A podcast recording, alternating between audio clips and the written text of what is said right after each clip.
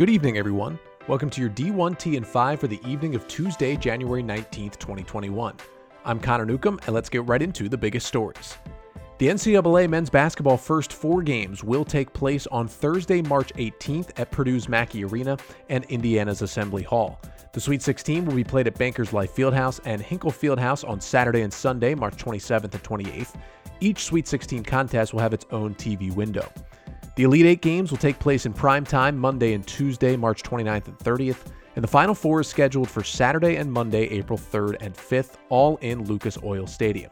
The NCAA D1 Women's Basketball Committee for this season only is waiving the 500 rule, which normally requires teams to have overall win loss records of 500 or better to be considered for an at large selection to the tournament. With the tournament expected to be held in one location, the committee also decided to remove geography as a guide when placing teams and instead will seed all teams according to an S curve. Additionally, teams will be allowed to increase the size of their travel parties by three. Dan Patrick reports on his radio show that Tennessee football assistants, quote, put money into McDonald's bags and gave them to recruits when they came on campus. My source said Tennessee got sloppy. Georgia has gotten sloppy, but there's no word on the NCAA looking at Georgia. But Tennessee, they got sloppy.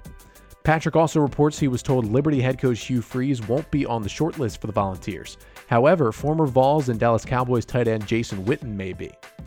In another Tennessee news, the Knoxville News Sentinel's Blake Toppmeyer contends that Parker Executive Search, whom Tennessee has tapped to lead its AD search, will charge $120,000, 60,000 of which will be due up front.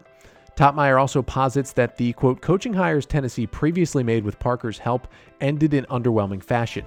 Those searches resulted in the selection of former head football coach Derek Dooley and former men's basketball head coach Cuonzo Martin.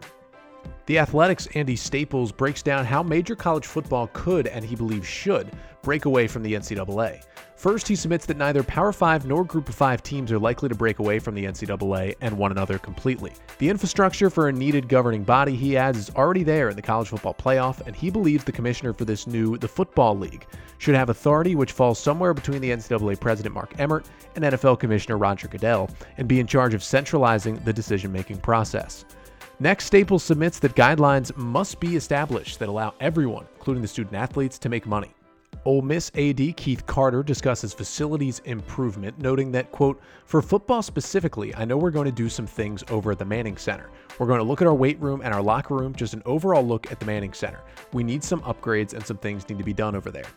He adds, quote, We've talked about the softball facility, we talked about soccer, we talked about the second phase to golf. There are about eight or nine projects we think ultimately will be in a new campaign slash master plan that could potentially come out later this year. The Michigan State women's swimming and diving team on Friday filed a class action lawsuit against the university, alleging a violation of Title IX and asking MSU to reinstate the program. The suit also seeks unspecified damages. In personnel news, Idaho State and head football coach Rob Phenicie have agreed to a contract extension through January 20th of 2023 at a salary of about $169,000. The Big Ten has issued an institutional fine of $10,000 and a public reprimand of Penn State interim men's basketball head coach Jim Ferry for his actions following this week's matchup with Purdue. Washington State names Lamar Senior Associate AD and COO John Harlow to the same post. The Big West announces the promotions of staff members Alex Pennywell to Associate Commissioner of Championships and Blake Simon to Assistant Commissioner of Compliance. The New Orleans Saints would not allow defensive coordinator Ryan Nielsen out of his contract, which means LSU's search to fill the position continues. Akron head football coach Tom Arth has emerged as a candidate to join the San Diego Chargers staff, per Yahoo's Pete Thamel. Michigan will hire Dallas Cowboys assistant coach Mo Linguist as co defensive coordinator, per Thamel. Houston is reportedly parting ways with defensive coordinator Joe Cauthen after two seasons. The Cougars are expected to elevate co defensive coordinator Doug Belk to the lead DC role, per ESPN's Adam Rittenberg. Northwestern is set to hire Las Vegas Raiders assistant coach Jim O'Neill as the Wildcats' new defensive coordinator, per Rittenberg. Washington defensive coordinator Pete Kwiatkowski will reportedly take the same position at Texas. And Grand Canyon head men's soccer coach Schellas Hyndman will call it a career following the spring season. And finally, in COVID 19 news, the Northern Illinois men's basketball pause will last a minimum of seven days and result in the postponement of the Huskies matchup with Buffalo.